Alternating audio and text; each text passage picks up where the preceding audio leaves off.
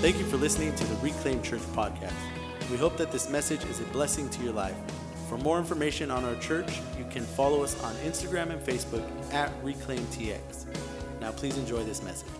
You are called by God to be a warrior to the world. But if we're honest, we're wounded.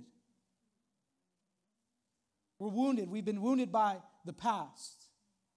We've been wounded by another church. We've been wounded by unhealthy leadership. We've been wounded by unhealthy relationships. We've been wounded by guilt. We've been wounded by shame. We've been wounded by our sins and our failures and our mistakes. Can anybody relate to me on that one, right? We've been wounded by these things. That's why Jesus says, Come to me, all who labor and are heavy laden, and I will give you rest. Everybody that has wounds and burdens, Jesus says, Come to me. But our, wound, our wounds, what they do is, is they blind us from our purpose. They, they distract us from what God wants to do in our life and how God wants to use our life. So we constantly focus in on, on our wounds and our weaknesses instead of looking to what God has called us to do and where He's called us to be. Some of us can't commit to a church because we've been so hurt by the church. But could you see that wherever church you go to, if you were to, to walk in the obedience of the Spirit, that you would be a help and not a hindrance? Maybe the enemy doesn't want you to connect to a church because if you connect to a church, then your gifts will be cultivated and you'll begin to change your family. You begin to change generations. Maybe, maybe that's why it's hard to commit because we're so wounded. Does that make sense to anybody? But our, our, wounds blind us we can't see. Gideon couldn't see it. Couldn't see it. He said, Why me? It's almost, it's, it's almost like this. Imagine that. This guy, the angel of the Lord comes down from heaven and he meets you. And you're like, Well, let me explain something to you, sir. Right? like, it's almost like, I know who you are, man. Like, I found you. Like, I, I obviously getting, I'm talking to you. There's a lot of other people I could have went to, but, uh, but no, no, no. It's like, no, no, hold on. Listen, sir. I'm really weak. And I'm like the worst of the worst. Like, I'm telling you, I say this all the time, and, and, and you may say, well, stop saying it. I don't care. I'm going to say it again. Like, when I look at myself, I told someone, I'm like, I didn't graduate high school, and they're like, what? like super shocked. I'm like, sorry, man. Sorry to disappoint you, right? But we're weak. Gideon couldn't see it, and we look at our, our, our, weaknesses, we look at our wounds, and we look at our, our failures, and we're like, no, no, no, God, you got to find somebody else. It ain't me. What happens is these wounds that we collect over the years is, is, is they become so sensitive in our spirit and in our life that we create defense mechanisms so that nobody could get close to us. We create these hiding places. See, Gideon was afraid of being taken advantage of. We avoid spiritual relationships, we avoid real friendships because we're afraid of getting hurt again. We're afraid of getting taken advantage of again. We're afraid of being talked about again. So, what do we do? We create defenses. We, we create, we, we begin to just be sarcastic with everybody. Right? I'm just gonna be, sar- if I could be sarcastic with everybody, and that's who I am, then nobody could really get close to me. We begin to just make jokes all the time. Nobody can have a serious conversation. How are you doing? Oh, brother, I'm doing great, man. No, how are you really doing? Oh, well, how are you really doing, right? Like we're just trying to trying to avoid like the conversation with people because we've been hurt. Listen, I'm not saying, oh, you're a bad person for this. This is natural. This is what we do. We create these, these defense mechanisms to avoid deep relationships so we won't invest into people because we're worried from our past experiences. We're worried that if we sow, someone might come up on us.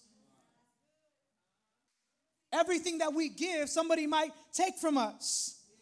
So I'm going to stay away from people. I'm not going to commit to the church. I'm not going to commit to a small group. I'm not going to commit to Sundays every Sunday because if I become a regular, then they're going to want to talk to me more. But this is the problem is when we, we begin to build defense mechanisms against people, what we don't realize is we're building defense mechanisms against the Lord. And because we don't trust people, we don't trust God. Because we think God will hurt us like they did. I'm, can we relate to this? Is this relatable? Man, I just looked at the clock. Nope, I'm not gonna look at it no more. Somebody's like, please look at it again. I'm hungry. but we don't trust in the Lord because we've been hurt by people. But the problem with this, the problem with living this way, listen, is when you live according to your hurts, we begin to live a life of dysfunction. And we begin to normalize things that are not supposed to be normal. Now, the angel of the Lord came and sat under, I'm going to say the tree at Ophrah, which belonged to Joash, while his son Gideon was beating out wheat in the winepress. Now, let me tell you why this is significant. Anybody who's threshing or beating out wheat, that has to be done in the open because the wind has to take away that which does not belong. But the winepress is a pit that is within a cave. So, what's supposed to be done outside, Gideon is making it normal to do it inside because he's afraid of his enemy. The problem with our wounds as a wounded warrior, the problem is, is we begin to overcompensate for them. And so we begin to normalize things in our life that are not normal. They may, they may be normal to the world, but they're not normal for a Christian. We begin to normalize, well, I'll, I'll just have one more. I'll just have another. Oh, I'll just take that and I'll take those. It's, it's normal for me because it calms me down. It helps me. I, it's listen. Can I say it's not normal to go from relationship to relationship to relationship to relationship to relationship to rela- I'm not going to go all the way around, but that's not that's not normal. But why do we do it? Because we've been hurt, so we overcompensate for our hurts, so we begin to live a life of dysfunction. Listen, can I tell you, husband, it's not normal to yell at your wife every day. Can I, can I say, I'll say it again. It's not normal to yell at your wife every day. That's not normal. But why do we do it? Because we don't want our wife to get close to us. Because we've been hurt by our father or we've been hurt by our mother. So we overcompensate in our relationships. Is making sense today? Can I, can I, can I speak to the wives a little bit? I know I might, I might not be the right candidate to speak to the wife, but I'm gonna go for it anyway. Can I tell you, wife, it's not normal to manipulate your husband? That's not normal. I'm looking for kids. Any kids around about to say some things that maybe I should say for like a marriage conference or something? It's not normal. But we're overcompensating for our wounds. Can I tell you, when it, when it comes to the church, it's not normal to complain about everything. It's not normal to try to find a reason that a church is a bad church. But why do we do it? Because we've been hurt by churches. And so when I go to another church, I'm going to find something. I'll find something so I don't have to go back. Because we've been hurt. But we overcompensate. We end up living in dysfunction and we avoid friends. We avoid real conversation. We avoid opportunities. We see the worst in people because we've been hurt by people. I'm going to try to find the very worst thing about you so that I can so that I can look at that every time I see you so I don't get close. We hide because we've been hurt. Is this making sense to anybody? I feel like I have to keep asking that. Does it make sense? Yes. Making sense? All right, cool. I'm gonna hand out like cards. Like if you're confused, put up a card. If you're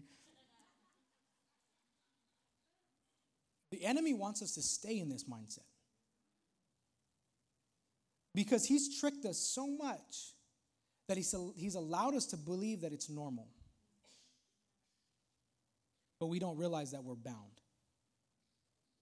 And we don't realize that we're wounded and we're hurt. Ephesians 2 1 through 5 says, And you were dead in trespasses and sins, in which you once walked, following the course of this world, following the prince of the power of the air, the spirit that is now at work in the sons of disobedience, among whom we all once lived in the passions of our flesh carrying out the desires of the body and the mind, and we're by nature children of wrath, like the, the rest of mankind. Can I say, when we live in dysfunction, when we overcompensate, what we're really doing is walking in the flesh? Because what we're saying is, I just want to make sure that I'm good. I don't care about anybody else. But God, being rich in mercy, because of the great love with which he loved us, even when we were dead in trespasses, made us alive together with Christ. By grace you have been saved. See, the truth is, we've all been defeated. We've all had failures. We've all made mistakes. We all have wounds. Every one of us has been hurt by somebody. There's not one person in here. And if you are here, man, praise God, good for you. But we've all been hurt. All of us. But when it comes to the kingdom of God, can I, can I, can I just say, sometimes, actually, almost all the time, you just have to let God heal you. God wants to heal those things that are hurting. He wants to heal that brokenness. You may say, well, well, he needs to fix the problem before he fixes me because this is the problem is the reason I'm broken. No, that's not how he works. He fixes the person, not always the circumstance. But when he fixes the person, we're able to walk through that circumstance strong with our head lifted high because we know that God has healed us. But listen to this a wounded warrior is still a warrior. A broken person still has value. A, a hurt individual still matters to God. Can I say that again? A, a hurt individual still matters to God. A defeated person is still important in the kingdom of God. It still matters that you show up. Our church, we love the broken person. We want people to come that feel lost. We want people to come that feel confused. We want those people to come into our church. So, not so they can encounter me, because I can't help them, but so they can encounter God so they can meet him, so they can know him, so that he can begin to heal them. So you may feel weak, you may feel defeated, you may feel broken, but you are still a warrior. You are still called. You still have purpose. Second Corinthians 4 8 9 says, But we are afflicted in every way, but not crushed. We are perplexed, but not driven to despair, persecuted, but not forsaken, struck down, but not destroyed. I may be broken, I may be hurt, but I'm still a warrior. I'm still in the fight. You're here today. Can I say it? You're still in the fight. You got to church, you got up this morning.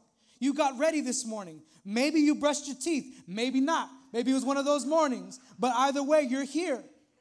Why are you here? Because you're still in the fight because there's something in your heart that says, I got to be there. I don't know why. It's because God is calling you, trying to get you to understand that He's with you. He doesn't ignore your pain, He's not trying to sweep it under the rug. You know, you will get those relationships and those friends who will try to avoid those conversations with you because they don't want to be awkward. But that's not God. God will call it right out. He doesn't sweep it under the rug, He brings healing to it. God doesn't ignore our wounds. He doesn't, he doesn't just put a band aid over an issue and call it done.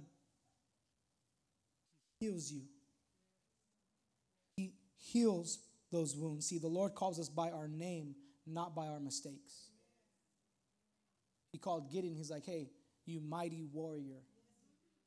What? I'm hiding. I know you're hiding, but you're a warrior.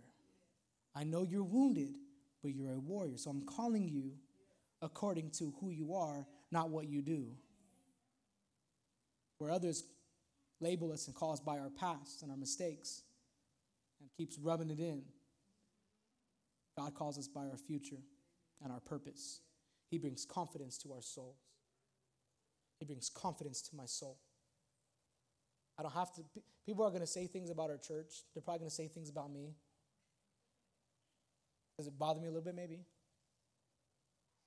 My confidence is not in people, it's in the Lord. Your confidence cannot be in people, it has to be in the Lord. It has to be in the Lord. In Him, we're confident and we're comfortable, but we're not stagnant. He uses the weak, He uses the regulars, He uses the nobodies, He uses people like me, and probably people like you. I mean, he will use you. I just didn't want to call you a nobody because that seems kind of messed up. But He will use you. You may not be the star in the movie, but you're important to God. My favorite scripture is 1 Corinthians 1.27, but God chose what is foolish in the world to shame the wise. God chose what is weak in the world to shame, to shame the strong. See, he can work with your doubt. He can work with your pain. He can work with your wounds, but he can't work until you surrender. My question is to you will you respond? It, you know, I'm, if you can put the pads on, that'd be amazing.